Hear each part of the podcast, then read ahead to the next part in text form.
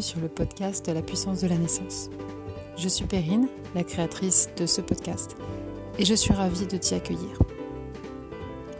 Comme son nom l'indique, je vais parler de naissance, mais pas que. Euh, tu pourras retrouver des sujets comme les menstruations, la grossesse évidemment, le postpartum, l'allaitement, le deuil périnatal, la ménopause, les grossesses arrêtées naturellement ou non, et bien d'autres également. Je souhaite pouvoir euh, être un pont entre l'information et toi pour euh, permettre à davantage de femmes et de couples d'aller vers ce nouveau paradigme de la naissance, de se rappeler que depuis que le monde est monde, les femmes enfantent de leur bébé et du placenta qui va avec. Tu pourras retrouver des récits de naissance, tu pourras y retrouver de nombreuses réflexions de ma part sur divers thèmes. Je te souhaite une très belle écoute. Et si mon contenu te plaît, n'hésite pas à, faire le nécessaire pour montrer que justement tu l'as apprécié, ce qui me permettra de gagner en visibilité évidemment et de pouvoir continuer à faire ce que je fais. Je te remercie et très belle écoute.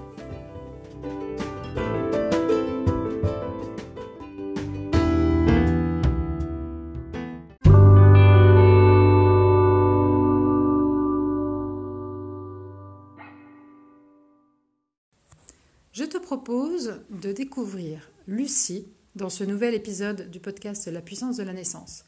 Lucie est maman de deux petites filles et elle te partage ses récits de naissance. Elle te partage également des lectures qui sont passionnantes, qui sont des ressources euh, primordiales et qui peuvent te permettre d'accéder à une information que peut-être tu n'as pas encore eue. Je te souhaite du coup une très belle écoute.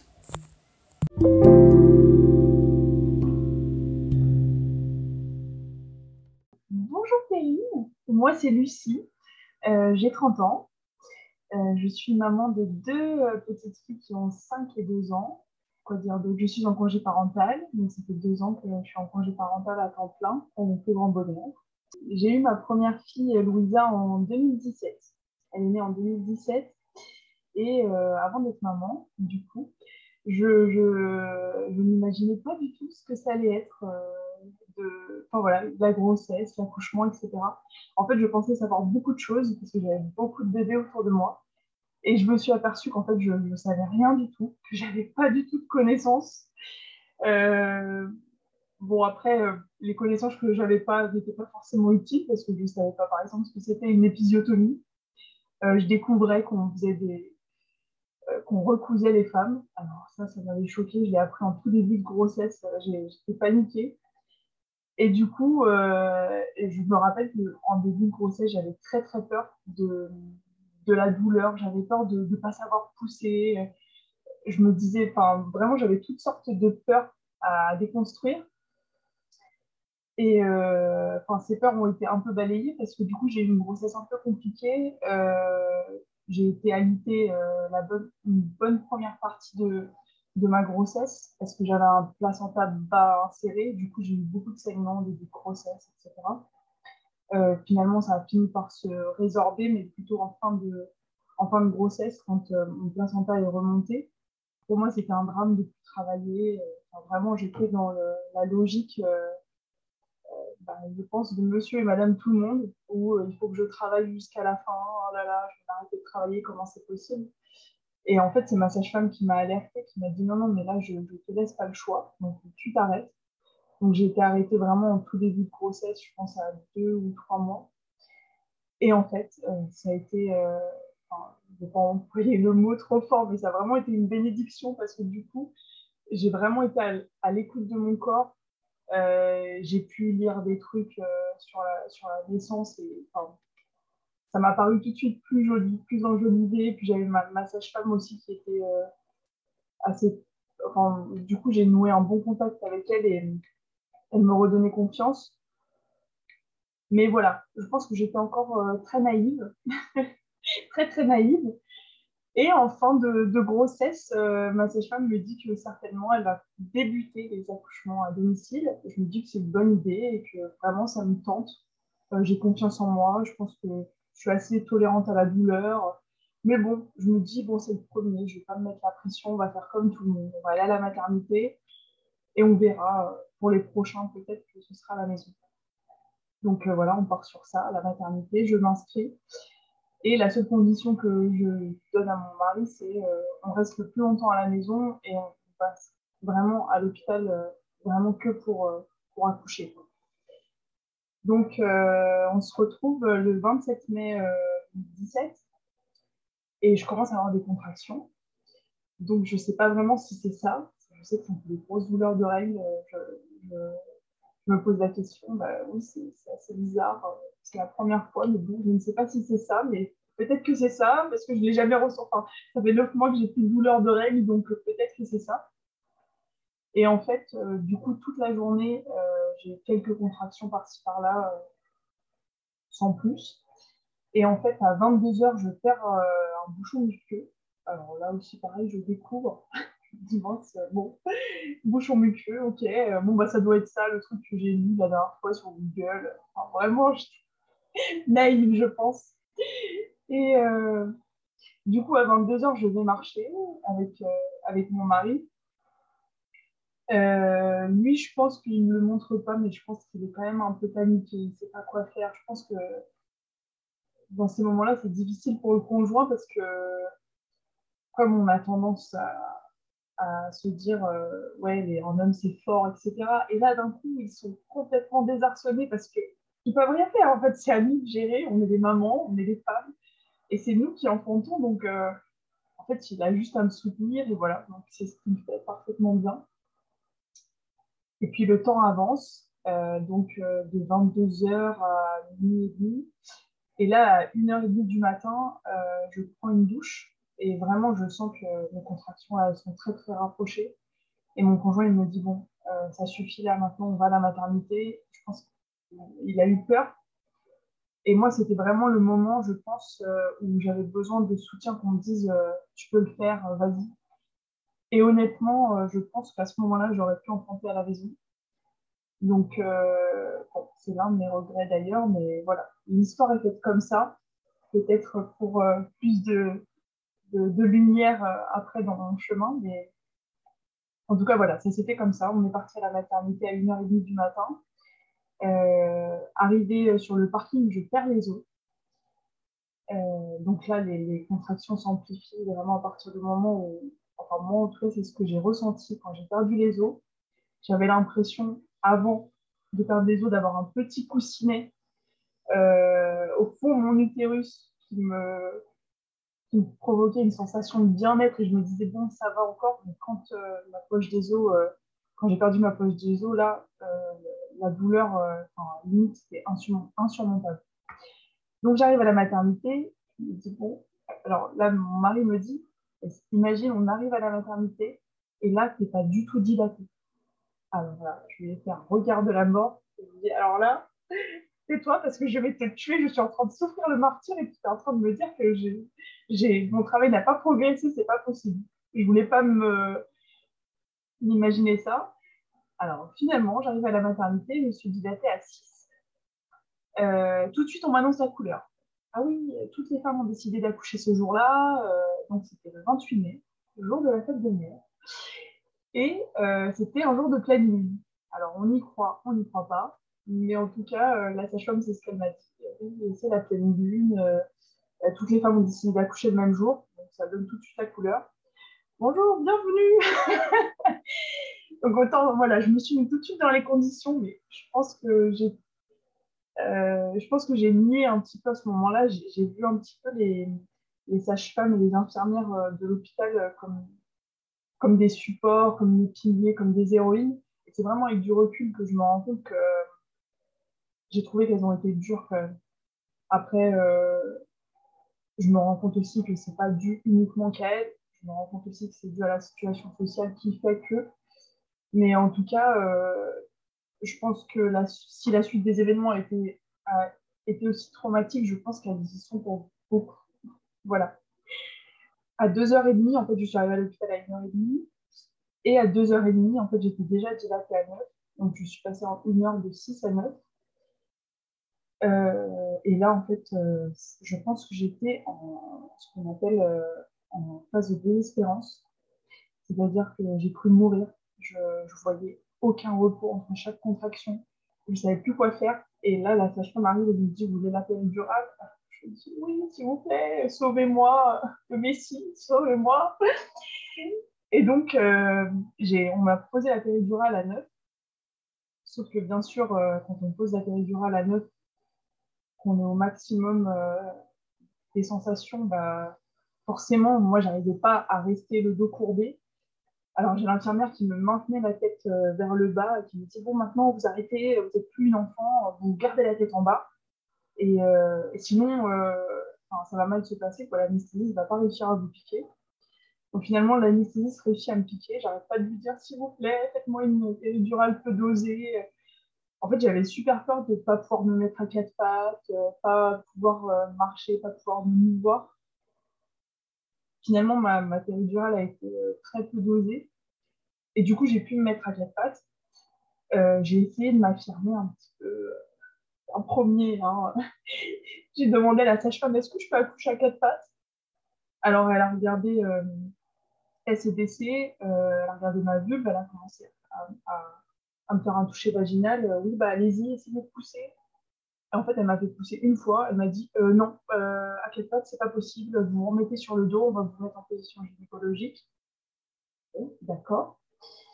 Euh, je me souviens aussi qu'on m'avait un petit peu disputé parce que je mangeais. Et voilà, c'était vraiment pas passé ça. Non, mais vraiment, faut pas manger, madame, vous vous rendez pas compte. Et en fait, je me dis, mais pourquoi me faire peur?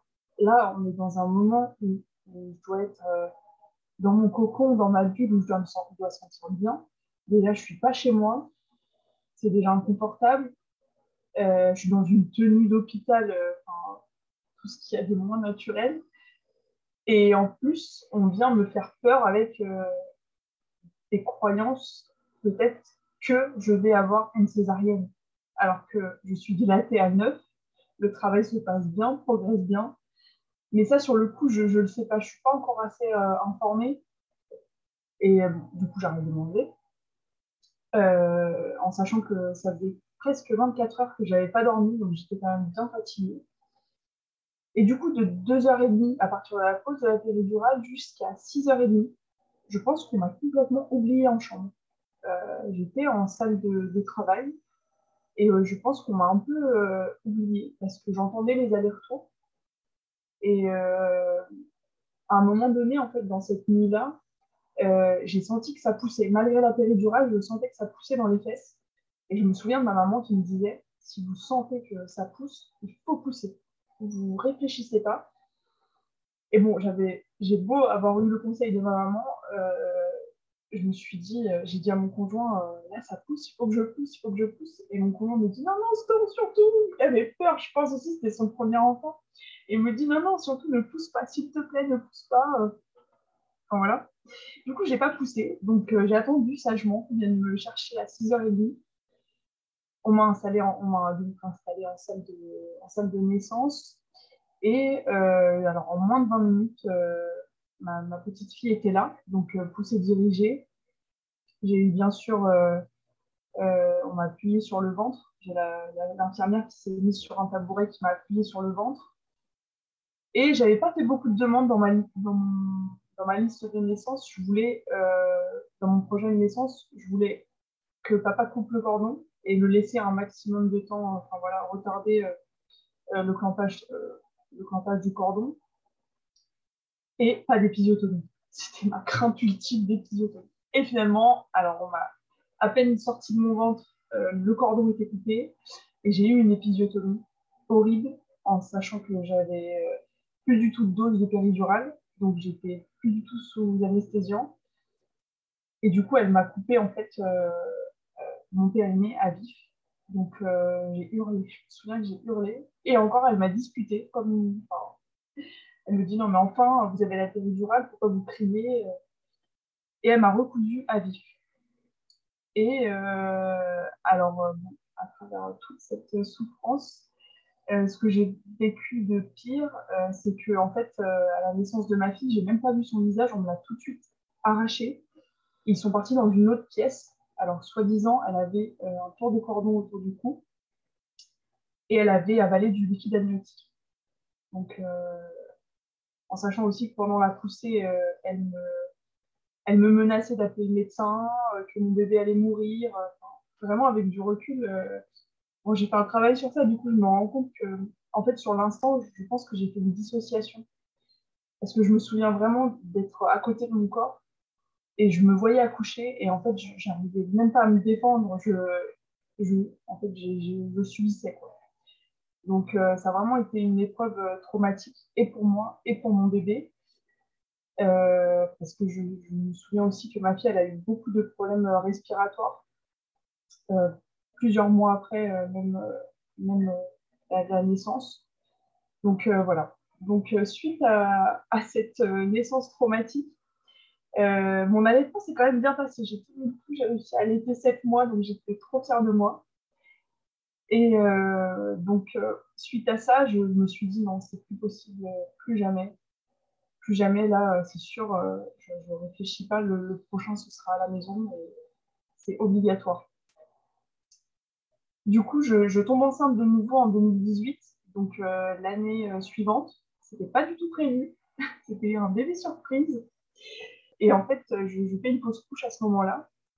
Alors, c'était au tout début, mais euh, je devais vivre très très mal. Enfin, vraiment, jusqu'à la naissance de ma deuxième, je pense que je le vivais mal et que je ne, je l'avouais pas. Et aussi, je trouve qu'à l'époque, il n'y avait pas beaucoup de. On parlait pas beaucoup des fausses couches. Enfin, moi, en tout cas, j'en ai entendu parler qu'à partir du moment où vraiment j'ai fait une fausse couche. Sinon, avant, j'ai l'impression qu'il y avait un petit peu un tabou. Euh, voilà, c'est pour ça que je tiens à le dire. C'est qu'en fait, je pense qu'il y a une grande majorité de, femmes qui font des fausses couches et c'est quelque chose de normal et on a le droit d'être triste, on a le droit de pas aller bien. Et en fait, euh, moi, on a voulu à tout prix me consoler, me dire mais ça va aller, tu vas en avoir d'autres. Mais en fait, c'est pas le fait d'en avoir d'autres, c'est le fait de perdre celui-là qui est dur. Et, euh, et, après, aussi lié à notre histoire, parce qu'on ne vit pas toutes de la même façon. Moi, je pense que je l'ai vécu mal. Peut-être que j'avais déjà une petite blessure d'abandon, je ne sais pas.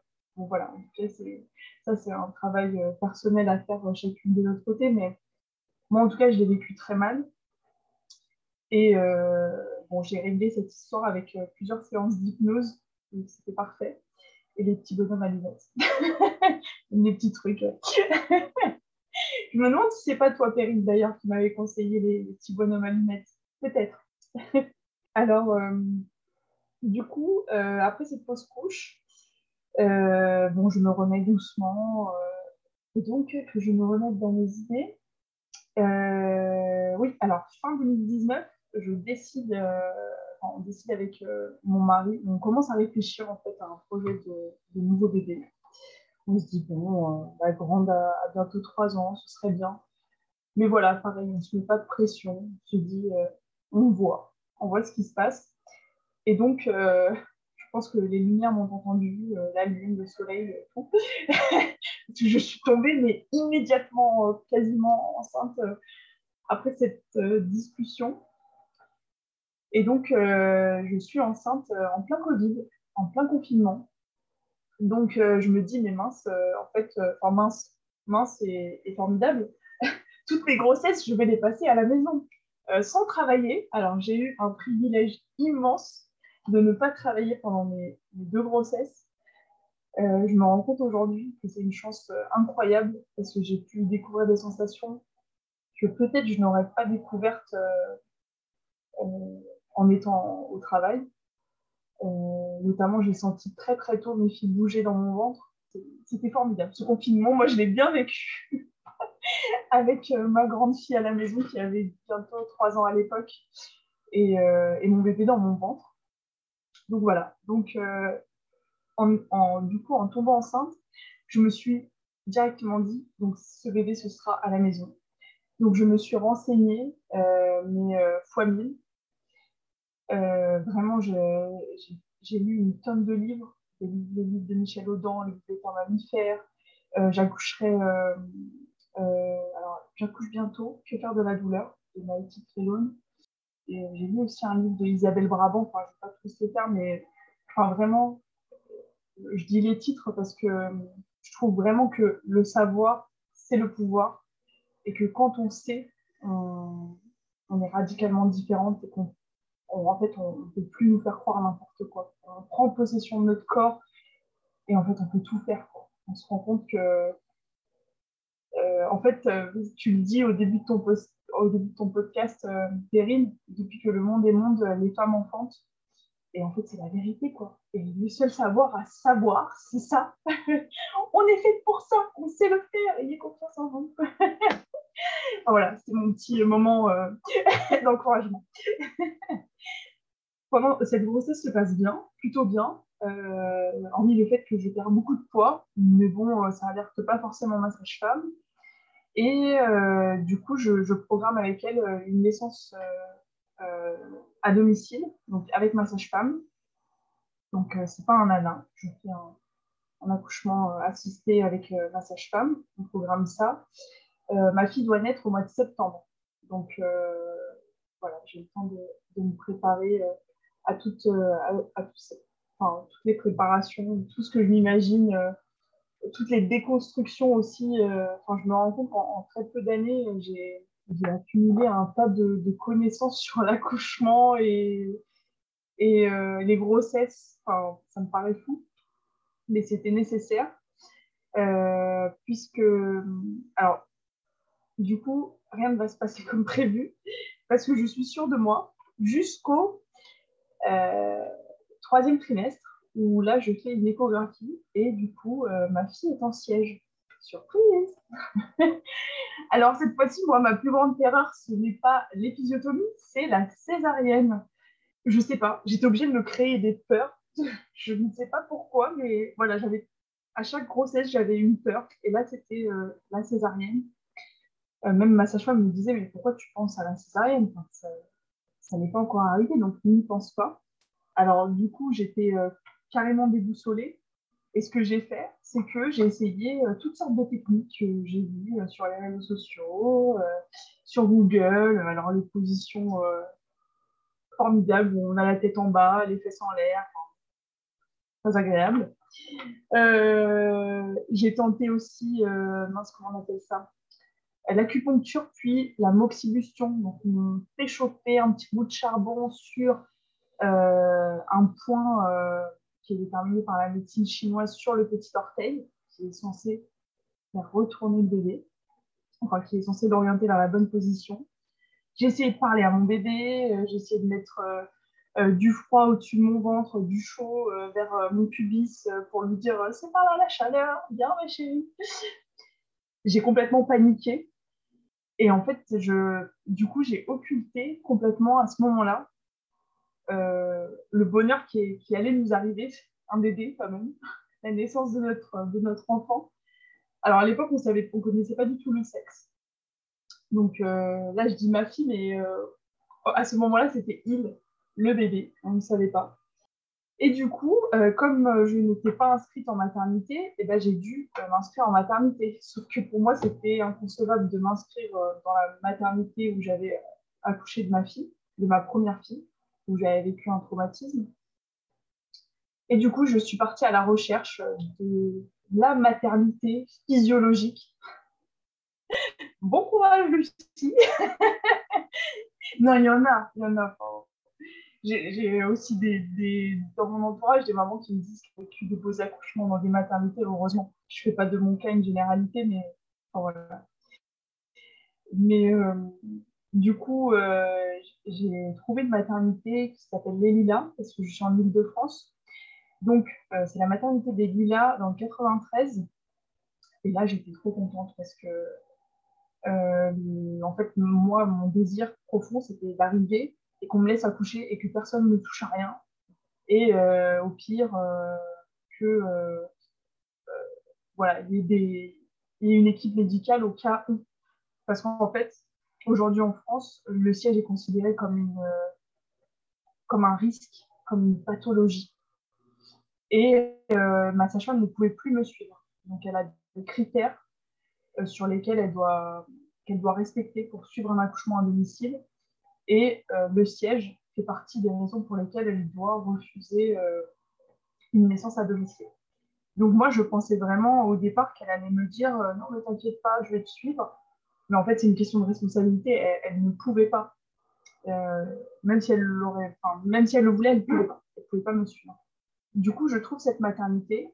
Et là, à partir de là, je pense que ça m'a un peu libérée parce que le, gynécologue me dit euh, non, mais la meilleure des choses à faire pour un accouchement en siège, c'est de ne toucher à rien. Alors là, comme forcément je le savais, parce que j'avais lu un tas de choses, bah là, je me suis dit, bon, ok, c'est cette maternité, euh, c'est formidable, j'étais vraiment trop contente. Et je pense que j'étais euh, soulagée, donc j'ai dû faire une radio du, bassin pour être sûre que mon bassin euh, soit assez grand, etc. Enfin, bon, je l'ai un peu fait à contre-coeur parce que je me dis, on fait des bébés qui nous ressemblent, mais voilà, la maternité, c'est une obligation pour la maternité. Et du coup, euh, moi, j'avais pensé à un accouchement euh, non assisté à la maison avec mon conjoint, sauf que mon mari, il n'était pas très chaud. il m'a dit non, non, on ne sait jamais, il avait un peu peur. Donc, euh, bon, moi, pour moi, c'était important aussi d'avoir son aval et, voilà, on a été deux à le faire. Et du coup, je ne me voyais pas me lancer toute seule dans cette aventure à la maison. Donc, quand j'ai trouvé cette maternité, ça m'a vraiment, vraiment beaucoup soulagée.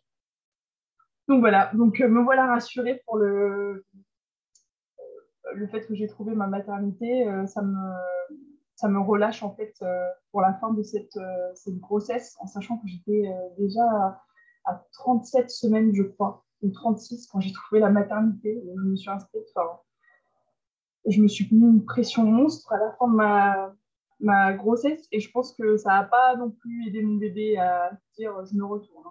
Hein. au contraire. Non, non, en fait, elle était vraiment des cinq mois de grossesse jusqu'à la naissance, elle était en siège. Donc, euh, rien ne l'a fait changer. Voilà. mais d'un côté, j'apprécie. Je me suis dit, allez, au moins, ça va être une personne entêtée, déterminée. Vraiment, tu peux faire ce que tu veux. Je ne changerai pas d'avis. Je ne mettrai pas ma tête en bas. Donc, mon terme, euh, c'était le 16 septembre. Euh, et du coup, euh, je pensais accoucher peut-être deux semaines avant, parce que pour ma première, j'avais accouché à 38 semaines de mémoire. Et là, en fait, arrivé à 38 semaines, rien. 39 semaines, rien. 40 euh, semaines, rien. Donc, deux jours avant mon terme, je décide quand même d'aller laver ma voiture de fond en comble. Je me dis, là, il faut que j'actionne le truc, il faut que... Enfin, voilà, il faut qu'elle se dise, c'est le moment, quoi euh, mon petit bébé, euh, allez Donc je vais laver ma voiture de fond en comble, mais quand je dis de fond en comble, c'est-à-dire que même euh, l'employé du lavage auto euh, m'a dit, madame, ça va pas, arrêtez, je vais vous le faire. Et à la fin, il a fini de laver ma voiture. Il a eu pitié de moi, je crois. Bref, donc ça, c'était le 14 septembre. Je lave ma voiture de fond en comble. Le 15, on fait la fête à la maison, je danse avec euh, ma première fille, mon mari. Euh, euh, enfin voilà, on danse à fond sur plein de musique. Et puis, bah, toujours rien, je suis calme, je suis détendue. Et le 16, bah, la date fatidique du terme est là, c'est le jour J. Et en fait, super nouvelle parce que vers 5 heures du matin, je ressens des, comme des petites douleurs. En fait, du coup, je, me souviens de, ma première, euh, de mon premier accouchement et je me dis, ah, tiens, c'est un signe. Euh, et en fait, je suis super contente. Aux premières contractions, enfin, aux premières sensations dans mon bas-ventre, je suis hyper contente. Donc, c'était un mercredi. je sais pas si c'est très important de le dire, mais pour moi, c'est mieux. Parce que le mercredi, j'avais ma fille à la maison, ma première fille de 3 ans. Donc j'étais toute seule à la maison parce que mon mari est parti à 7 h du matin. Il me dit euh, T'es sûr ça va aller? Moi je lui dis Oh, t'inquiète, je gère. Allez, à tous les coups, c'est pour demain, tu vas voir. Donc en sachant que j'avais préparé ma valise de maternité, enfin voilà, c'était vraiment prévu que j'aille à la maternité. Tout était fait. La seule chose, c'est que j'avais demandé à ma sage-femme de, passer me voir euh, parce qu'en fait, j'avais la crainte encore une crainte, tiens, Lucie. Plein de peur à déconstruire. Mais du coup, j'avais cette crainte de me dire que mon bébé se soit tourné, je ne l'ai pas senti, et que finalement, euh, bah, en fait, ma sage-femme aurait pu m'assister à la maison parce qu'elle était en position céphalique. Et voilà, en fait, j'avais besoin de, ma sage-femme aussi parce que ça a été un, grand soutien pour, dans mes deux grossesses. Enfin, je sais pas, je lui trouvais une sorte de sagesse. Euh, elle arrive à m'apaiser. Et du coup, j'avais besoin d'elle aussi euh, ce jour-là. Donc, j'avais vu avec elle pour qu'elle fasse me voir euh, le jour où j'aurais des contractions. Alors, elle m'a dit, ne me préviens pas trop tard, quand même. Donc, voilà, donc j'enregistre mes contractions sur une, application euh, lambda. Et en fait, je me rends compte que je suis complètement dans le déni, puisqu'en regardant mes notes euh, après, bien plus tard, je me rends compte que dès 5-6 heures du matin, j'avais des contractions déjà toutes les 15 minutes. Mais pour moi, c'était euh, j'allais accoucher le lendemain. Je me disais pas du tout que ça allait être là dans quelques, quelques minutes, quelques heures. Et jusqu'à peut-être 11 heures du matin. Alors, à 11 heures du matin, j'ai commencé à avoir des contractions toutes les 5 minutes.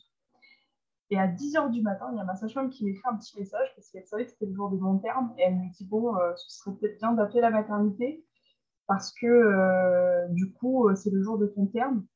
Et voilà, ce serait bien de faire un petit check-up. Donc, moi, je me dis Bon, ok, je lui réponds, je lui réponds pas parce que là, je ne savais pas en fait si, c'était le début du travail, si c'était la fin du travail. Enfin, je, je pense que j'étais dans le déni. Je pensais vraiment que c'était vraiment le tout début du travail, donc je gère euh, toute la matinée avec ma fille de 3 ans à la maison. Euh, bon, je pense qu'elle a regardé des dessins animés toute la matinée. Hein. Je me suis dit, euh, là, c'est pas possible. je ne peux pas gérer des contractions et, euh, et un enfant en bas âge. Et du coup, mon mari m'écrit des messages toute la matinée. Il me dit Est-ce que tu veux que je passe? Est-ce que tu veux que je passe? Il a été très prévenant. Et je lui dis non, non, mais comme prévu, euh, viens à midi, midi 13h, c'est bien. Et en fait, je crois que vers 11h20, euh, euh, j'ai une grosse, grosse contraction qui me prend. En fait, je me plie et j'arrive plus à rien faire à ce moment-là. Il faut que je me concentre, que je reste focus sur la contraction. Et c'est à ce moment-là que je me dis, non, en fait, peut-être que le travail est un peu plus avancé que ce que j'imaginais je demande à mon mari de, me rejoindre. Donc, il me rejoint assez rapidement. Je pense que, je sais pas, il a fait de la téléportation. Il était là hyper rapidement. Je l'ai prévenu à 11h20, je crois que 10 minutes après, il était à la maison. formidable. Et en fait, dès qu'il arrive, euh, c'était vraiment formidable parce que c'est vrai que je lui avais beaucoup parlé en amont de ce que je voulais, de ce que j'attendais, euh, euh, du cocon, enfin voilà. Et du coup, il est arrivé et tout de suite, il a fermé les volets, il a, il a tamisé les lumières, il a allumé des bougies, il a commencé à allumer des encens, il m'a réchauffé un repas. Enfin, à ce moment-là, c'est vraiment de ça dont j'avais besoin parce que j'avais pas la force de parler. Je commençais petit à petit à me déconnecter de mon néocortex. Et du coup, j'avais pas la possibilité de, réfléchir à ces choses-là. Et du coup, le fait que lui prenne les choses en main, je pense que lui aussi, ça lui a fait du bien de se dire euh, que, en fait, euh, on, le ferait à deux, quoi, cette aventure-là. Euh, du coup, suite à ça, quand euh, mon mari arrive, j'appelle assez rapidement ma maman pour qu'elle vienne récupérer ma plus grande fille qui a trois ans. Euh, voilà, donc pour la, pour la garder tout simplement. Et quelques minutes après, donc peut-être un petit peu avant midi, j'envoie, je réponds à ma sage-femme du coup, en lui disant que bah voilà, je pense que mon travail a débuté mais encore une fois, je pense être au début de mon travail. Je lui dis non, non, mais je suis au début de mon travail. Euh, euh, donc, euh, on se tient au courant peut-être en début d'après-midi si tu peux venir. Et donc, elle m'appelle pour s'assurer que je. Je sois pas. parce que certainement qu'elle se disait si elle me parle au téléphone, c'est que ça va. Elle, me dit vrai. Parce que, en fait, elle m'avouera plus tard qu'en fait, elle avait peur que j'accouche à la maison toute seule. Parce que, bon, elle me dit, non, mais je te connais, euh, je, sais comment ça va se passer. Donc, euh, elle m'a appelée. Et du coup, bah, je parlais tout à fait normalement, comme je te parle là. Je lui dis, non, mais je fais début de mon travail, ne t'inquiète pas. J'étais complètement dans le déni. Je pense que je ne voulais pas voir moi-même aujourd'hui, quand je le raconte, je me dis, mais c'est pas possible. J'étais dans le déni, mais j'avais des contractions à ce moment-là, toutes les cinq minutes, qui duraient quand même euh, pas mal de temps. Mais non, je ne voulais pas. Euh, je me disais, non, c'est pas pour tout de suite. Enfin, ça m'avait l'air beaucoup trop simple. C'était tellement beau, ça se passait tellement bien. Disais, bon. Et surtout, je voulais retarder un maximum cette arrivée à l'hôpital et je voulais vraiment arriver que pour accoucher. Et je voulais pas qu'on m'impose la péridurale, je voulais pas qu'on m'impose euh, enfin, voilà, tout un tas de choses. En sachant quand même, je précise, que la maternité était à plus de 40 bornes de chez moi, euh, en Ile-de-France, donc avec le, trafic, etc. On était à plus de 45 minutes de trajet. Donc, euh, moi, je voulais arriver à la dernière minute, mais euh, j'avais pas conscience qu'il bah, fallait quand même un peu prévoir si je voulais arriver à la maternité. Mais bon, j'avais laissé ça à mon conjoint, c'est lui qui devait gérer. Voilà, j'avais d'autres choses à faire. Donc, du coup, en attendant ma maman qui vienne récupérer ma, fille de, de 3 ans, euh, je décide d'aller prendre un, petit bain chaud. Alors, ma fille de, de, 3 ans à l'époque, elle, était mais formidable, hyper prévenante. Je me dis, euh, les enfants sont vraiment euh, incroyables. Elle, était trop chou. Je me souviens que elle me demandait tout le temps si j'allais bien. elle n'avait aucune peur. Elle, contrairement à moi, il y a des moments où je gémissais, je criais, elle se moquait de moi, elle, m'imitait euh, gémir, ce qui m'agaçait euh, fois mille. Et euh, après, une fois dans le bain, elle me mettait de l'eau dans le dos, elle me mettait une serviette, elle me demandait si j'allais bien, si j'avais besoin de quelque chose. Enfin, je me dis, c'est quand même fou à trois ans d'être aussi empathique. Enfin voilà, mais vraiment, c'était pas du tout. J'avais mon mari qui, qui m'aidait dans, cette, dans cet enfantement-là. Et enfin, Vraiment, c'était magnifique. Du coup, alors il me semble qu'à midi 45, euh, j'ai ma maman qui arrive. Du coup, quelques minutes, quelques heures peut-être, euh, euh, après que je l'ai appelé, midi 45. Donc là, mes, contractions se sont vraiment amplifiées et ma sage-femme devait venir en début d'après-midi. je me souviens qu'à ce moment-là, j'étais sur mon ballon, en face de mes illustrations de Roxane euh, Marcoulier. Je lisais ces, ces, mantras et je voyais les vagues, je voyais les sons. J'imaginais tout un tas de choses. J'avais fait aussi euh, pendant ma grossesse des séances d'hypnose et euh, il m'avait aidé un petit peu l'hypnothérapeute à m'auto-hypnotiser. Donc je me souviens que pendant les contractions, j'ai réussi à me, j'étais vraiment hypnotisée. Donc je, m'imaginais vraiment, je visualisais une vague euh, qui, qui, arrivait. Et c'est vraiment ça qu'on ressent pendant les contractions, cette vague qui arrive et qui, euh, qui se projette au sol. Donc là, c'est le moment, le max, enfin, la sensation est la plus intense. Et puis cette vague repart au loin, elle s'en va. Et en fait, je, visualisais vraiment cette vague et je me disais, elle s'éloigne, elle s'éloigne, elle s'éloigne. Et après, j'avais ce moment de répit où là, je soufflais. Et puis, on a cet effet, euh, après une, forte sensation, où vraiment, c'est comme un shot d'ocytocine, quoi. On se sent vraiment, mais shooté. C'est enfin, c'est trop bien. Il y en a peu qui vont me croire, mais euh, c'était vraiment une, euh, une sensation unique. Donc, j'étais sur mon ballon et je sentais, encore une fois, que ça poussait dans mes fesses. Mais ma maman était là et du coup, je ne voulais pas aller aux toilettes pendant qu'elle était là parce que je me disais, euh, je pense que inconsciemment, encore une fois, j'étais pas tout à fait euh, consciente. Enfin, marrant cette sensation, on est un petit peu déconnecté de son néocortex, mais en même temps, on est là. C'est euh, vraiment shooté, quoi. Donc, je, je, je, suis restée sur mon ballon. je me disais, non, non, si je me lève et que je perds les os, enfin, ouais, j'imaginais un peu de truc. Et euh, je me souviens que pendant les contractions, du coup, j'étais sur ce ballon et que je m'adossais en fait à, mon mari. Euh, je m'appuyais littéralement sur lui. Euh, et je me disais plein de mantras, inspire, expire. Mon mari me disait ouvre ta bouche, parce qu'il me disait l'effet d'ouvrir ta bouche, ça ouvre ton col. Enfin, il était devenu expert lui aussi. je me disais laisse-toi ouvrir. Enfin voilà, plein de, de petites choses que j'avais entendues pendant ma grossesse qui m'ont aussi aidé à à m'ouvrir complètement. Et à un moment donné, il part, je ne sais plus pourquoi, et c'est ma maman qui prend le relais du coup d'accueillir mes contractions. Et je, me souviens que c'est chaud, c'est bon, c'est formidable d'être dans les bras de sa maman. Et je me souviens aussi qu'elle est hyper parfumée. Je sais pas, c'est une sensation qui me revient. Et en fait, ça me, ça me, ça me gêne vraiment beaucoup à ce moment-là.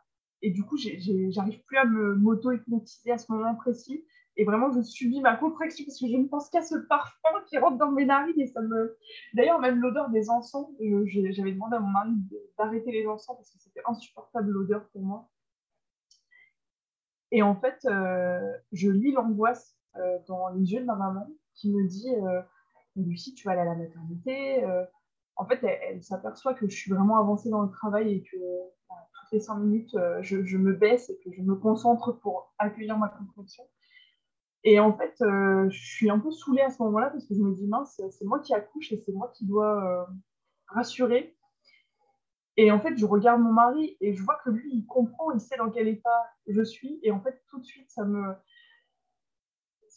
ça me remet du, réconfort et je me dis, donc lui, il sait c'est bon. Lui, il sait que je gère, il sait que je suis au taquet, il sait que je me suis bien renseignée, il sait que si je suis comme ça, euh, que je ne peux pas parler à certains moments, c'est que je suis en plein dedans et qu'il faut que ça se passe comme ça pour que ça se passe bien. Donc euh, voilà, je, décide de me, détacher euh, de ces angoisses de ma maman et du coup, je lui dis, ok, prends ma fille, ma première, et vas-y, je t'ai préparé le sac. Donc je l'envoie gentiment vers l'extérieur. Et du coup, quand elle part, euh, j'en profite. Donc, euh, elle est restée une demi-heure, donc il est déjà 13h15. Et j'en profite pour aller aux toilettes. Et euh, donc, je me lève et en fait, je sens vraiment au niveau de mon pubis que vraiment ça. Et même au niveau de mon périnée, je sens vraiment que ça appuie comme une envie de faire caca. En fait, j'entends peu de femmes me dire, mais vraiment, c'est comme une envie de faire caca. Donc, on a très envie de faire caca. Donc, je vais aux toilettes, pensant que je vais faire caca, mais évidemment, non, ce n'est pas ça. Et euh, du coup, à ce moment-là, 13h15, mon mari me dit non, non, mais là, on va aller à la maternité. Donc, il va chercher la valise, il monte, euh, il appelle ma sage-femme, il me dit là, vraiment, euh, il faut y aller, il faut, venir, parce que Lucie, voilà. Et du coup, je sens quand même un petit écoulement. Mon mari me dit que j'ai du sang qui coule. Et du coup, comme j'avais acheté des bâches parce que je devais accoucher à la maison, donc j'avais tout prévu aussi en amont, donc j'avais encore mes bâches, j'avais mes alaises, etc. Donc je lui demande de mettre des alaises un peu partout dans le, salon, ce qui est fait. Et du coup, je fais le trajet d'une toilette à mon canapé dans le salon. Et en fait, je m'assois sur le rebord de mon canapé et je ressens une vague de chaleur qui descend vraiment de, de mon vagin juste que dans mon corps. Et là, je me cambre en arrière et ma poche des os qui éclate. Donc, heureusement, mon mari venait tout juste de bâcher le canapé. Il avait tout bâché. Formidable. Mais il était parfait. Vraiment, euh, c'était top. Bon timing. Donc, je n'ai pas taché mon canapé, heureusement, mais j'ai dû jeter quand même mon, mon tapis. Euh, et à ce moment-là, en fait, je ressens que mon mari, il panique quand il voit que j'ai percé la poche des os, je le sens paniquer. Mais moi, pas du tout. Moi, en fait, je suis déjà. Il avait déjà préparé le terrain avec la lumière tamisée, etc. Et j'étais vraiment rentrée dans ma bulle. Donc, j'étais vraiment déconnectée de mon néocortex à ce moment-là. Et j'ai pas du tout paniqué. Et je, je pense qu'inconsciemment, je, je voulais même que ça se produise là maintenant pour ne pas aller à la maternité alors qu'on était seuls. Et, euh, mais voilà, mais pour moi, j'étais toujours dans la perspective de je vais aller à la maternité. Je viens de faire des os. La maternité est à 45 minutes. Mais Lucie a encore de l'espoir. Quand je vous dis que je suis un peu naïve. Hein. du coup, euh, ma poche des os éclate. Et en fait, à ce moment-là, euh, je suis complètement apaisée, reposée. Et en fait, j'ai même envie de dormir. Donc, euh, il y a un petit moment où je, me, je suis assise par terre et je me couche sur mon canapé et en fait, je dors euh, quelques minutes. Euh. je suis vraiment, je suis trop bien. je suis shootée. Vraiment, enfin. alors, je sais qu'on m'a demandé, non, mais est-ce que tu te sentais pas partir? Alors, j'étais vraiment là, j'étais consciente. Je n'étais pas en train de m'évanouir. j'étais vraiment consciente. C'est juste que, en fait, il y a toutes ces hormones qui sont là pour nous aider et on se sent vraiment dans un état, euh, dans un état second. Et un état, euh, je le dis souvent, mais je je vais pas aimer mes grossesses, mais accoucher, je pense que je pourrais euh, le faire une dizaine de fois dans ma vie. J'adore ça. Bon, on va s'en tenir au deuxième, c'est quand même très bien déjà pour l'instant. et du coup, donc il est 13h, oui, un peu, un peu après 13h15 du coup. Euh, et du coup, ma sage-femme me dit non, mais là, euh, tu. Parce que mon mari l'appelle à ce moment-là quand je viens de perdre les os. Et, euh, et ma sage-femme me dit non, mais là, tu as perdu les os, du coup, fonce à la maternité. Et moi, en fait, je l'implore. Je lui dis non, non, j'ai vraiment besoin de toi, s'il te plaît, viens. viens. donc, sympa. Elle lui dit ok, je suis là dans 20 minutes, je viens. Et en fait, j'ai cette peur omniprésente qui commence à m'envahir parce que je ressens le stress de mon mari de ne pas arriver à temps à la maternité. Et moi, du coup, je commence à avoir cette peur de me dire, je dois aller à la maternité. Et je pense qu'aussi, je prends conscience un peu plus à ce moment-là que j'ai vraiment, développé une peur euh, des médecins, une peur de la maternité. Et que euh, je me rends compte à ce moment-là de mon traumatisme parce que quand il me dit on va à la maternité, on va à la maternité, en fait, je me rends compte que je supporte presque et euh, enfin, je suis vraiment pas bien. D'un côté, je suis apaisée, je suis soulagée. Mais quand il me dit on va à la maternité, j'ai une, montée de stress. Et je me dis mince, non, si j'arrive à la maternité, que je suis à peine dilatée, euh, enfin non, euh, je, je, veux pas quoi. Donc voilà, mon mari me dit qu'il est là pour moi, que voilà, tout va bien se passer, etc. Tout en quand même, je ressens son stress. Donc pendant qu'il prépare euh, toutes ces choses-là, euh, moi, je, suis du coup au milieu de mon salon. Alors, tantôt, je me mets à quatre pattes, tantôt, je me couche euh, au sol. Enfin, voilà, j'alterne vraiment les deux. Et il y a vraiment un moment où, en fait, je ressens une, grosse sensation, une grosse contraction qui arrive. Et en fait, je me mets directement à quatre pattes. Alors, pas tout à fait à quatre pattes, un petit peu sur mes genoux. Et en fait, euh, je. En fait, j'arrive plus du tout à parler. Je, je, je, entends mon mari qui me pose des questions, mais je suis consciente et je, n'arrive pas à lui répondre. C'est vraiment, je suis dans, mon, dans ma bulle, c'est moi et mon bébé, et c'est comme si j'étais toute seule en fait. Plus rien ne se passe. Donc en fait, je sens vraiment littéralement ma vulve s'écarter à ce moment-là. Euh, et du coup, je me dis mince, donc je décide de toucher. Parce qu'en fait, à ce moment-là, j'étais en, robe, j'étais toute nue en dessous, donc je, touche. Et en fait, je sens que je sens pas de sensation. Je me dis mince, c'est pas à moi. Ce que je touche n'est pas à moi. Donc je me dis bon, ok. Du coup, j'entends mon mari qui me dit bon, chérie, là, on va partir. Euh, la sage-femme va, arriver. Et quand elle arrive, euh, on vérifie que tout est ok et on y va. Et du coup, il me dit ça en boucle. Moi, j'arrive pas à lui répondre. Je le vois aller de gauche à droite, etc. Et en fait, je sens cette pression dans ma bulle que j'arrive pas à maîtriser. Euh, vraiment, ça, vient tout seul. Et je, me rappelle que j'ai simplement à expirer. Et plus j'expire, et plus la pression se, fait de plus en plus sur ma bulle. Et là, d'un coup, en fait, je, me baisse et je vois un pied. Euh, je vois un pied et mon mari continue à me dire on va partir, hein. là, on va partir, parce que euh, c'est le moment. Je me dis, mais mince, il n'a pas vu le pied, c'est pas possible. Et moi, en fait, je suis complètement dans un autre monde. Et là vient de se passer euh, ce que j'ai toujours rêvé, c'est qu'à ce moment-là, je me dis, youpi, ce sera la maison. Et en fait, je suis hyper rassurée. Enfin, c'est marrant comme. Euh, il y en a pas qui, pourraient se dire, elle est inconsciente, etc. Mais je m'étais tellement informée sur la naissance que pour moi, le seul risque, c'était la maternité. Pour moi, le vrai risque, c'était de, partir à la maternité tout simplement Et, et vraiment, c'était une peur pour moi. Et je savais qu'un siège en maternité, je n'aurais pas pu accoucher en voie basse en maternité. Voilà. Parce que même, même les, diverses maternités que j'ai faites, tout de suite, ils m'ont parlé de césarienne, tout de suite, ils m'ont parlé d'accouchement de, au bloc. J'ai trouvé ça un peu bizarre. Du coup, je savais que ça n'allait pas se passer pareil euh, en maternité. Et du coup, j'ai mon mari, donc quand le pied sort, j'ai mon mari à un moment donné qui se baisse et qui me dit Mais chérie, il y a un pied Il y a un pied Je vois un pied Et donc là, il change littéralement à partir du moment où il voit le pied j'ai l'impression que son stress s'envole, ou, je sais pas, il est métamorphosé en super-héros, le gars. Il se met derrière moi, et là, il commence à m'encourager, euh, à me dire Vas-y, chérie, tu peux le faire, euh, vas-y, on va y arriver, on est tous les deux, on va pouvoir le faire. Euh, il me dit qu'il m'aime, il me dit que je suis forte, enfin, vraiment tout ce que j'aurais pu espérer.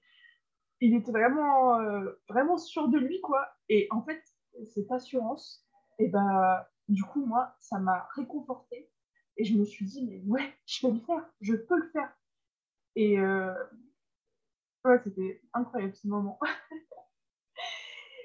ça m'a vraiment donné beaucoup, beaucoup de force.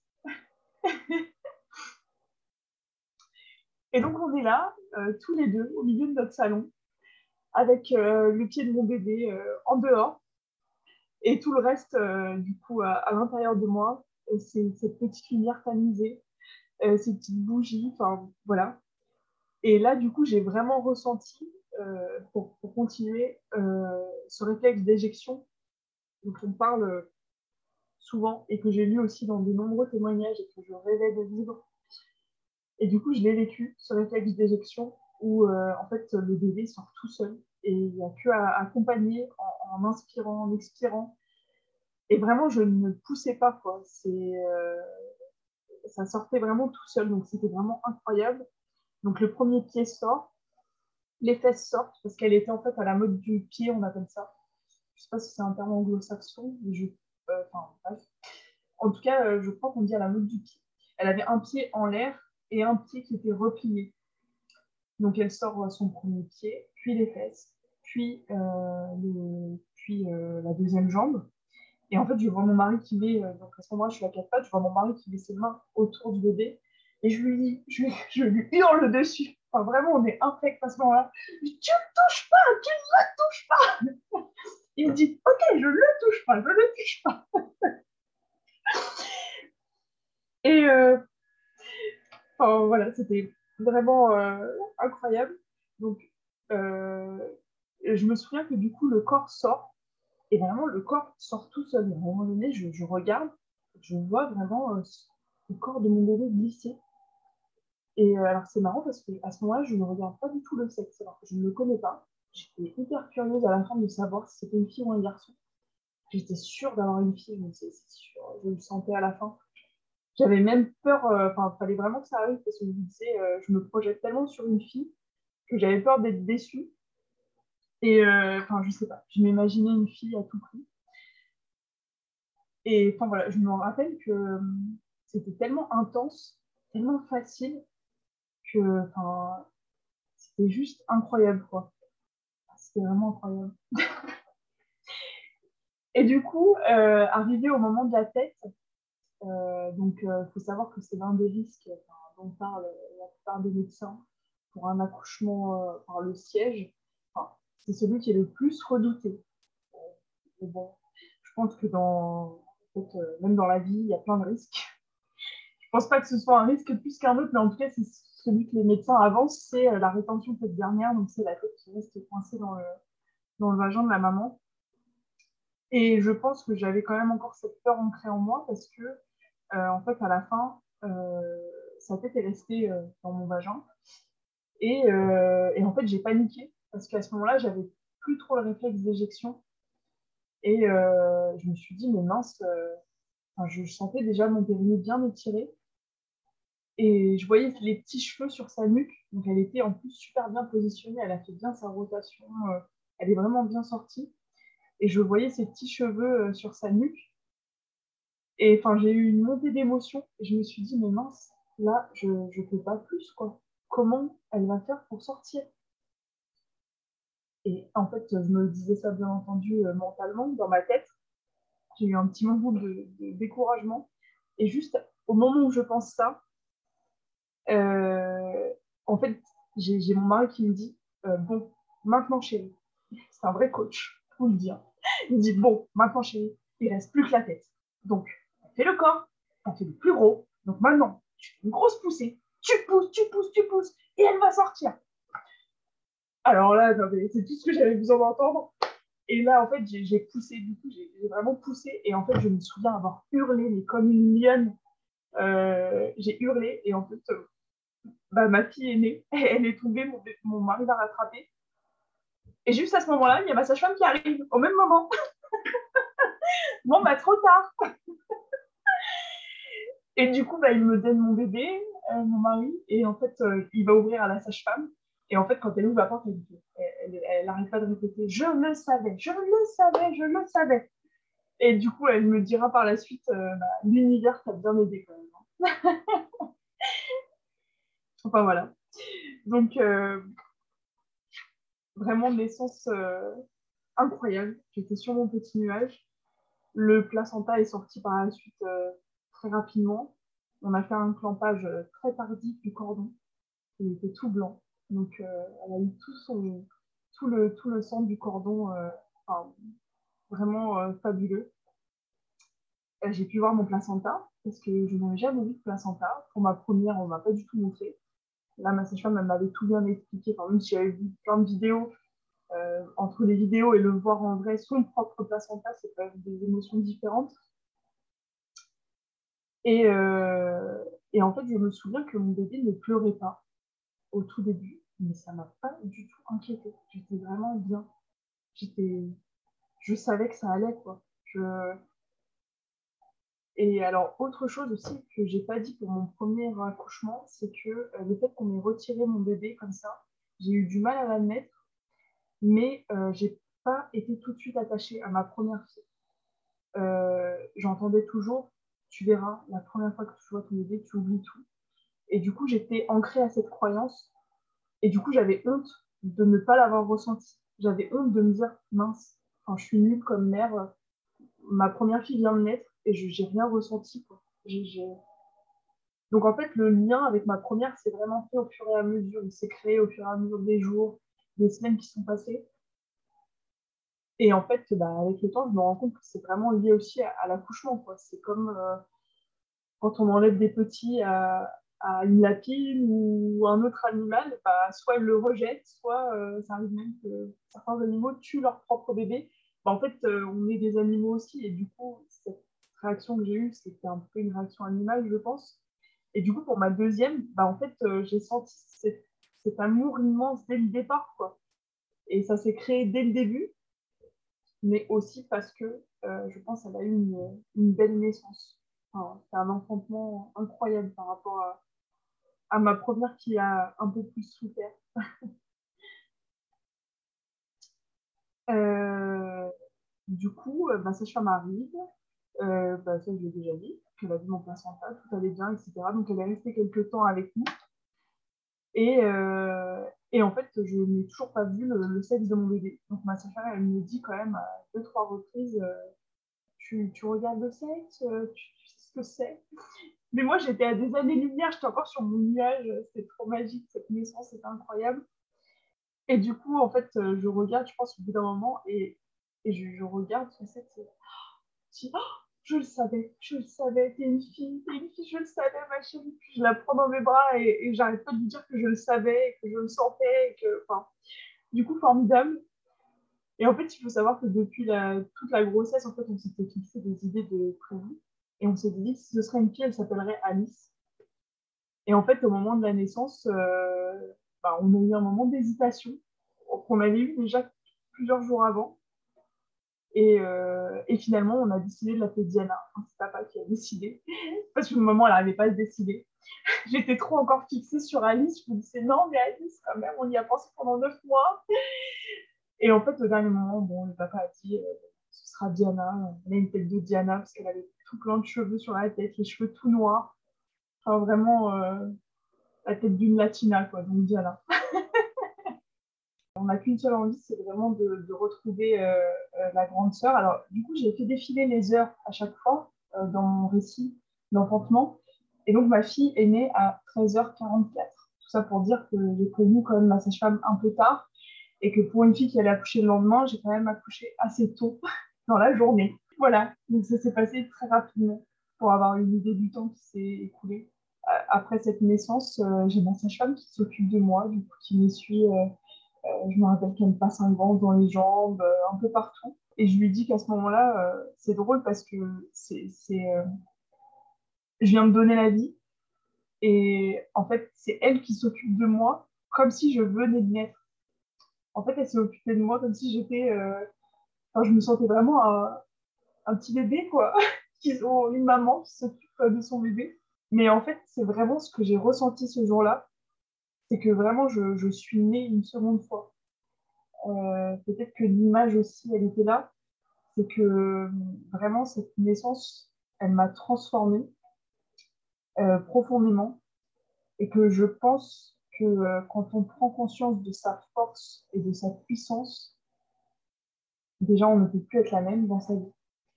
Mais en fait, toutes les dimensions de, notre vie, soit au niveau personnel, professionnel, euh, spirituel, il y a tout qui change, vraiment. On change réellement. Et euh, enfin voilà, on entend beaucoup parler sur les réseaux sociaux de la matrescence. Moi, je l'ai beaucoup utilisé ce mot parce que c'est vraiment ce que, j'ai ressenti au plus profond de moi-même. Et je pense que c'est une expérience que je n'aurais pas pu vivre autrement. Donc, euh, il faut le vivre pour, pour, le comprendre, pour euh, savoir. C'est le mot que j'emploie souvent pour cette naissance, c'est magique. Vraiment, c'était magique. Dans tous les sens du terme, c'était magique. Du coup, euh, mon mari décide d'aller chercher ma plus grande et euh, elle arrive à la maison et en fait, elle est toute, toute timide, toute, toute, émue. Donc ça, c'était vraiment quelques heures après l'accouchement, c'était vraiment très rapide. Et en fait, c'était vraiment un moment incroyable parce que je me rappelle que il y avait encore, c'était en septembre 2020, donc il y avait beaucoup de restrictions encore au niveau des hôpitaux. J'ai des personnes dans mon entourage qui ont accouché en maternité et qui, qui ont dû être séparés de leur conjoint euh, pendant plusieurs jours. Euh, des personnes qui, des mamans qui avaient des aînés et qui, pareil, ont dû euh, être 4-5 jours sans leurs aînés. Et en fait, tout ça, je pense que c'est pas anodin et que ça crée ou que ça coupe le lien beaucoup. Et je pense que moi, la chance que j'ai eue aussi, le fait que ça se soit passé aussi bien que ça se soit passé à la maison, c'est que du coup, euh, ma fille, elle était là, à part le moment de la naissance, mais elle était là du début à la fin. Et du coup, elle n'a pas eu de lien coupé. Et en fait, elle a vu tout de suite, elle a compris, elle a fait le rapprochement de ma maman, elle avait un bébé dans le ventre. Et là, elle était à la maison, je suis partie de la maison, elle a eu ma petite sœur, et elle a pleuré dans le ventre, voilà. Alors que, je sais pas, j'imagine que pour des, enfants, euh, des aînés, j'imagine leur souffrance de se dire maman, elle est partie cinq jours, elle revient avec un bébé dans les bras. Enfin voilà. Et je pense que ça a créé euh, beaucoup de liens euh, pour mes filles parce que du coup, aujourd'hui, ma fille a deux ans et en fait, elles sont hyper proches, hyper. Enfin, la connexion s'est faite directement. Et enfin voilà c'est incroyable. Du coup aussi, le lien que ça a pu, euh, ça, ça, a complété notre famille, ça a renforcé euh, les liens. Euh, bon, même si c'est pas toujours facile, hein, parce que souvent on dit le, plus positif, mais il y a plein de coups durs. Hein. mais voilà, en tout cas, parce que j'aime bien retenir aussi le, plus beau et le plus merveilleux. Mais du coup, ce que j'ai à dire aussi, c'est vraiment pour les mamans de préparer des repas en avance parce que j'ai du coup mangé un super dalle après cette, euh, cette naissance. Enfin, voilà, on a, je sais qu'on avait fait du batch cooking avant et c'était vraiment c'était la meilleure idée de notre vie. On a aussi pour le postpartum, le quatrième trimestre, on a vécu ça incroyablement bien parce qu'on s'était bien préparé avec l'expérience. Où la première, on n'avait rien fait du tout et là, la deuxième, euh, Du coup, on avait préparé plein de repas. Et pour la maman aussi, c'est très réconfortant. Et pour l'allaitement aussi, c'est important parce que du coup, on se sent, euh, on se sent bien, on se sent, euh, voilà, on a le ventre plein, on est réchauffé. Et du coup aussi, moi, je sais que j'ai eu ma montée de lait très vite. Enfantement vraiment merveilleux à la maison. Et ma sage-femme est partie euh, quelques heures après et on s'est retrouvés tous les quatre. Donc, notre première nuit, on a passé sur ce canapé où j'avais enfanté. On est resté quand même beaucoup, beaucoup d'heures sur notre petit nuage. C'était merveilleux. L'enfantement. bon, même si je le connaissais, euh, voilà, c'est. J'en avais les larmes aux yeux, j'avais des frissons, j'avais la chair de poule. Euh, enfin, donc merci, merci beaucoup. C'est toujours aussi fort et, euh, et voilà tout ce que tu dis, notamment au niveau de la préparation, au niveau de la préparation de l'après aussi, qui est essentiel. C'est super important. Je mettrai en, lien justement les livres dont tu parlais et je pense que je rajouterai aussi euh, La naissance en BD de Lucille Gomez que j'ai trouvé vraiment très bien aussi. Donc, que j'ai découvert après la naissance de mon dernier, hein, mais qui est vraiment chouette. Et puis, je ne sais pas si tu l'avais lu du coup, le livre de Laura Chanet-Kaplan, Accoucher par soi-même. Alors, je l'avais feuilleté, mais euh, non, je ne l'avais pas lu. Il y a, y a, des témoignages et puis il y a, son histoire personnelle à elle aussi, où elle a donné naissance à ses cinq, ses cinq enfants chez elle. Et euh, donc après, c'est vrai qu'il y a des personnes qui apprécient peut-être un peu moins parce qu'il y a un côté un petit peu spirituel, euh, un peu poussé aussi. Mais son livre, j'avais trouvé vraiment très, très chouette. Oui, après, il y a forcément des, bonnes choses. On peut prendre des choses et, laisser certaines euh, qui ne sont pas alignées à nos valeurs. Mais je pense que dans chaque livre, chaque, chaque témoignage, il y a quelque chose à prendre et à laisser. Je sais que moi, je n'avais pas trouvé beaucoup de, témoignages et de choses sur les, accouchements par voie basse en siège. En 2020, euh, je peinais quand même à trouver euh, des messages rassurants. Donc, euh, enfin, faut vraiment, enfin, j'ai vraiment dû chercher. Et ce qui m'a rassurée, c'est que j'avais entendu aussi le témoignage de Bernadette de Gasquet, qui avait accouché d'une de ses filles, je crois, seule à l'hôpital. Et elle disait que c'était un secret, mais que le plus bel accouchement qu'elle ait vécu, c'est sa fille qui était en siège et que c'était le plus facile. Et moi, euh, du coup, ça m'a rassurée, mais vraiment, c'est ce que j'ai ressenti quand j'ai accouché de Diana. La naissance en siège, c'est facile. Parce que du coup, j'ai pas ressenti de, euh, de pesanteur trop lourde au niveau du, du, du vagin. Et c'était. Euh... Enfin bon, j'arrête là parce que ça a l'air limite trop facile cette histoire. non, mais c'est vraiment important. Et puis, euh, c'est important de souligner qu'il n'y a pas suffisamment de témoignages et que, et que ce soit des témoignages écrits ou des témoignages euh, oraux, encore plus de, de naissance. Donc, de bébé par le siège à l'hôpital, tu n'en as pas beaucoup. Puis alors, de naissance de bébé par le siège à la maison, on en parle encore moins. C'est pour ça que ça me semble super important de pouvoir le dire. Et puis, de, quand il y a notamment de plus en plus maintenant sur les réseaux, quand on cherche un peu du côté anglophone, euh, ben voilà, des personnes qui partagent la naissance, par exemple, de jumeaux, dont un qui était en siège, et, euh, et voilà, et que ça se fait parfaitement bien à la maison, sans assistance. Voilà, c'est c'est hyper important de pouvoir les partager. Et, euh, et, comme tu le dis si bien aussi, c'est hyper important de s'informer. Parce que notamment pour le siège, il faut vraiment être en mode hands off. Oui, complètement. Ne me touchez pas. C'est ça, parce que, parce que malheureusement, bah, voilà, la plupart du personnel médical euh, ne sait plus faire, enfin, ne sait plus assister à un mm. accouchement bah, par le siège. Et du coup, bah, comme ils sont formés à intervenir, forcément, si tu touches le bébé, tu le sais encore mieux que moi, si on touche un bébé qui est en siège, il a le réflexe de remonter. Et alors là, là c'est dramatique, effectivement. Je, crois que tu avais, euh, pas lu ou vu plusieurs méthodes ou plusieurs. Euh, oui, alors, tout à fait, du coup, comme je m'étais euh, renseignée et comme tu dis, pour moi, euh, le fait de savoir, c'est vraiment mon credo, le fait de savoir, c'est pouvoir. Quand on sait, on peut tout faire. Et euh, du coup, quand j'ai su que mon bébé était en siège, j'avais vu tout un tas de choses. Et du coup, la, chose que j'avais retenue, que tu as dit très bien, Perrine, c'est vraiment hands off, enfin vraiment ne toucher à rien, laisser le bébé naître, sait naître. Mais il y a quand même, euh, parce que les médecins euh, se doivent d'avoir des techniques quand même, des manœuvres pour intervenir, parce que sinon, ils servent à quoi ces médecins? Non, désolé, je, je vais paraître nonchalante, mais vraiment, la femme est puissante et euh, on n'a pas besoin de toutes ces méthodes, mais dans certains cas où, euh, voilà, je ne me prétends pas être médecin, je suis euh, vraiment nulle. Je sais, pour, pour, moi, en tout cas, pour mon expérience perso. Et du coup, j'avais vu qu'il y avait plusieurs méthodes, bah, Vermelin ou Vermeline. C'est la méthode où on ne touche pas à rien. C'est la meilleure méthode. Vermeline, on ne touche à rien. Ensuite, j'avais vu aussi qu'il y avait une technique, la manœuvre de Morisseau.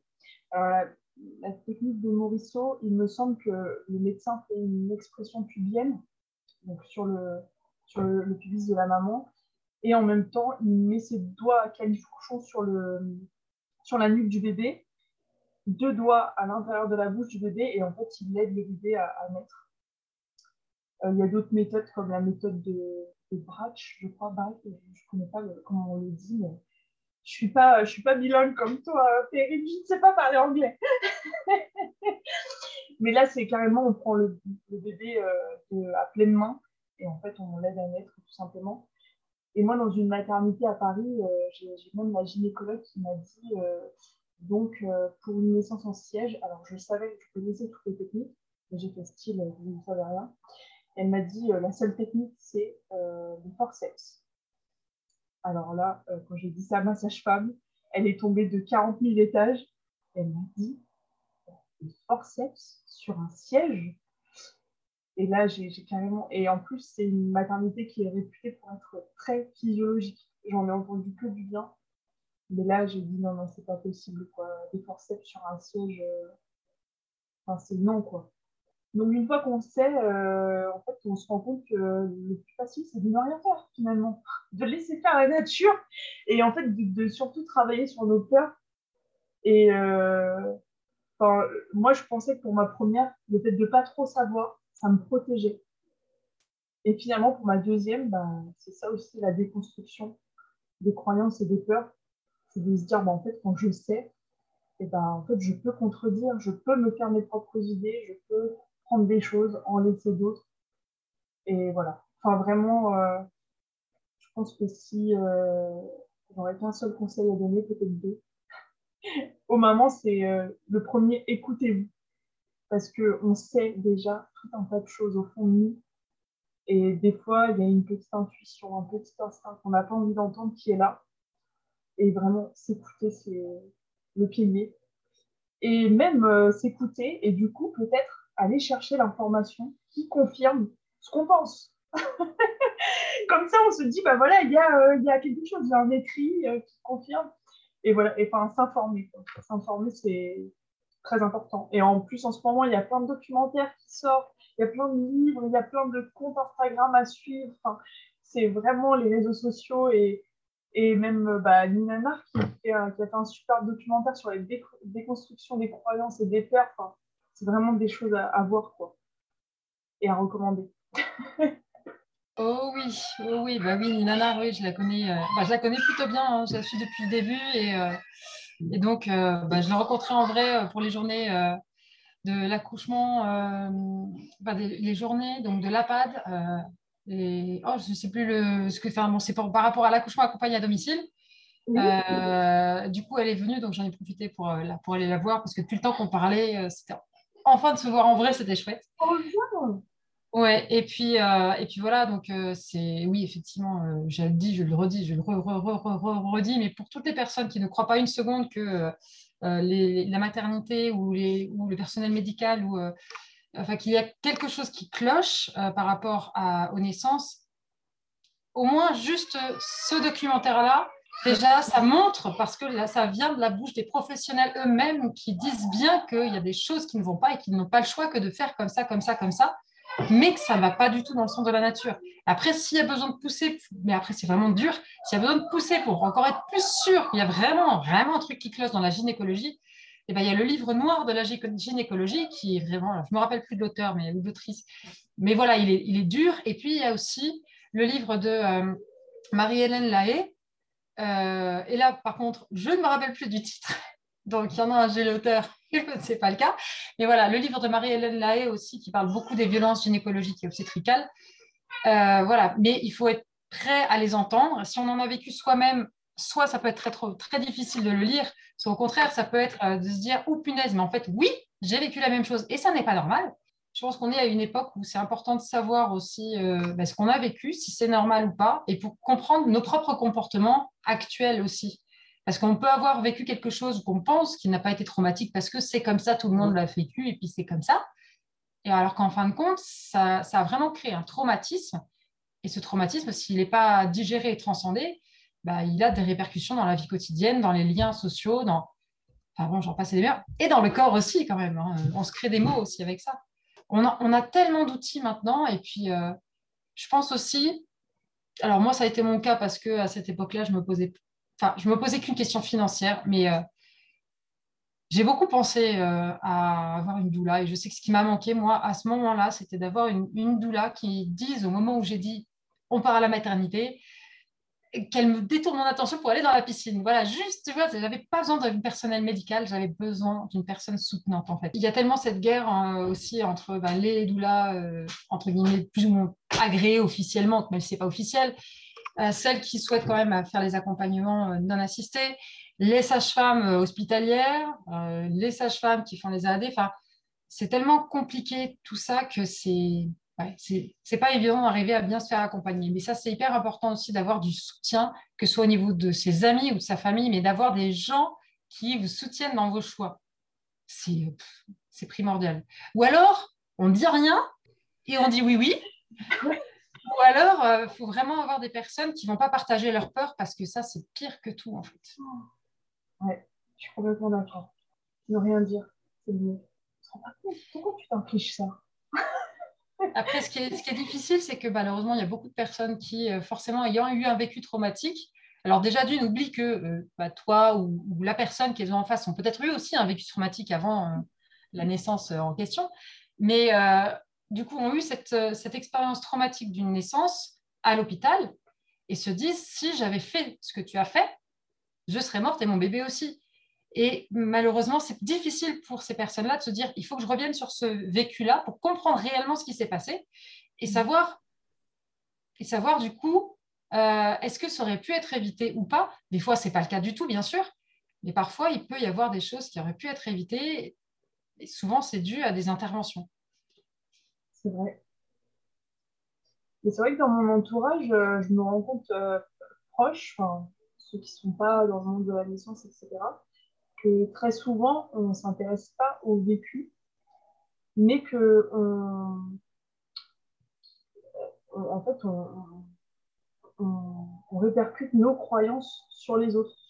Je sais que ma grand-mère, elle m'avait raconté, après la naissance de ma fille, que j'avais eu énormément de chance parce que euh, elle, si à l'époque, elle n'était pas allée en maternité, son bébé serait mort, en fait, on n'en sait rien oui, mais peut-être. Après, je, voulais rentrer un peu plus dans le détail en disant, peut-être le fait d'être à la maternité, peut-être que c'est pour ça aussi que ça s'est très mal passé. Mais bon, voilà, après, c'est à chacun de faire son cheminement. Et euh, peut-être que moi aussi, je, mets des croyances euh, et, mes, pensées euh, chez les autres. Mais c'est, comme tu dis, c'est important aussi de, de, se refaire le film de notre propre histoire et se reconditionner par moment. Et se dire, bah, en fait, je ne sais pas je ne suis pas dans la vérité et il faut accepter, quoi. Mmh, tout à fait. Et je pense que là, maintenant, à l'heure où on est, euh, euh, des personnes qui me demandent si je ne peux pas partager aussi des récits traumatiques, etc. Et ça, je me refuse à le faire tout simplement. Alors, je ne veux pas du tout nier toutes ces personnes qui ont vécu des, des, choses traumatiques, euh, déjà parce que bah, je connais beaucoup de personnes qui en ont vécu, j'en ai vécu aussi. Mais je pense que là, maintenant, on a besoin de positif. On a déjà un, un vécu sociétal qui est tellement anxiogène qu'on n'a pas besoin de s'en rajouter. Et encore plus dans le domaine de la, naissance, où on a vraiment besoin de retrouver cette puissance, cet amour et cette transcendance, que ça va donner encore plus de crédit du coup à, au fait que, voilà, euh, regardez, c'est ça qui risque d'arriver aussi. Et j'ai pas du tout envie de ça, parce que au contraire, j'ai besoin aussi que la plupart des personnes, enfin j'ai besoin en fait, non, c'est pas moi qui ai besoin, c'est je sens en fait que c'est vraiment plutôt ça qu'on a besoin d'entendre, c'est du positif, et même du positif sur des soi-disant grossesses impossible ou pathologique. Ou... Donc, c'est vraiment une ligne pour moi qui est hyper importante. Euh, c'est important de les raconter, bien sûr, tout ce qui a pu être traumatique. Mais je veux bien, du coup, les partager si en plus, derrière, il y a eu quelque chose de positif parce que ça montre tout le cheminement que ça a permis de faire. Mais rester que sur euh, le traumatique. Et donc, euh, voilà, c'est c'est pas transcendant et puis, et puis ça, ça n'aidera personne malheureusement. À part à se dire, c'est ça que je risque de vivre. Oui. Et puis surtout, euh, je pense que tu as raison, parce que est-ce que vraiment ça a une plus-value dans, dans le message que tu veux transmettre? Quand je vois ton podcast, c'est la puissance euh, un petit peu de la naissance et de, la maman. Donc, euh, et c'est vrai que des fois, des récits traumatiques, ça n'enlève pas notre puissance, ça n'enlève rien du tout de notre force. Au contraire, des fois, ça, renforce cette puissance qu'on a en nous. Mais je veux dire, euh, je pense que moi, si je serais tombée sur des récits traumatiques, et eh ben, en tout début, en tout cas, avant d'être maman, je pense que j'aurais perdu un petit peu de la confiance et je n'aurais pas eu confiance en moi pour la suite. Je pense que, comme tu disais tout à l'heure, le fait d'être accompagné des fois par une doula, et des fois tu sais au fond de toi que tu peux, mais simplement qu'il y ait une personne qui te dise vas-y, tu peux le faire, ou même écouter des choses euh, de femmes euh, voilà, qui ont réussi à, à coucher à la maison, bah, comme moi, je le souhaite à plein d'autres femmes. Bah, en fait, ça, ça nous redonne confiance. Et euh, dans la majorité des cas, ça se passe très bien. Quoi. Les naissances se passent bien, elles sont belles. Et... Donc, euh, oui, il faut les raconter, ces belles choses. Je t'encourage, Perry. Vends-nous du rêve. quand on te dit, bah voilà, comme pour toi, et puis comme ça a été mon cas pour, euh, pour mes trois aînés, hein, euh, oulala, naissance en siège, bah, césarienne, qu'on ne te laisse pas le choix et que c'est comme ça, un peu, c'est tout, et que malheureusement, c'est encore le cas maintenant, c'est pour ça que c'est essentiel pour moi de dire non, non, vous avez le choix, vous avez le choix, en fait, et ça peut très très bien se passer, et, et ça peut être, voilà, juste magnifique, c'est, une naissance, c'est rare dans une vie quand même, hein. Et si on loupe, entre guillemets, si on loupe ce moment de transcendance, ce rituel de passage, c'est pas qu'on passe à côté de, enfin, on passe quand même à côté de quelque chose d'extraordinaire et, euh, c'est dommage que ça soit volé comme ça, malheureusement, par euh, la peur du risque. Donc, bon sang, faites-vous confiance, mesdames. Et puis, si votre conjoint, il n'a pas, pas confiance, ben, soit il écoute des podcasts, soit il lit des livres, soit il s'implique, ou alors sinon, Salut Il dit rien. non, mais après, je comprends aussi que des hommes euh, ben, aient la peur aussi euh, ben, qu'il soit euh, général, que l'accouchement, voilà, c'est, on peut en mourir, enfin tout ça. Mais du coup, si vraiment ils veulent pouvoir dire quelque chose, c'est important aussi que eux, ils, prennent part un petit peu à un cheminement personnel. C'est difficile quand même quand tu es en train, de, en train de donner naissance, quand tu dois gérer aussi le stress de ton partenaire. Oui, c'est très compliqué. Mais ouais, c'est très compliqué. la fameuse charge mentale des femmes, hein, euh, c'est notre job, hein, apparemment. Merci encore et puis bah, à très bientôt en tout cas. Hein. À très bientôt.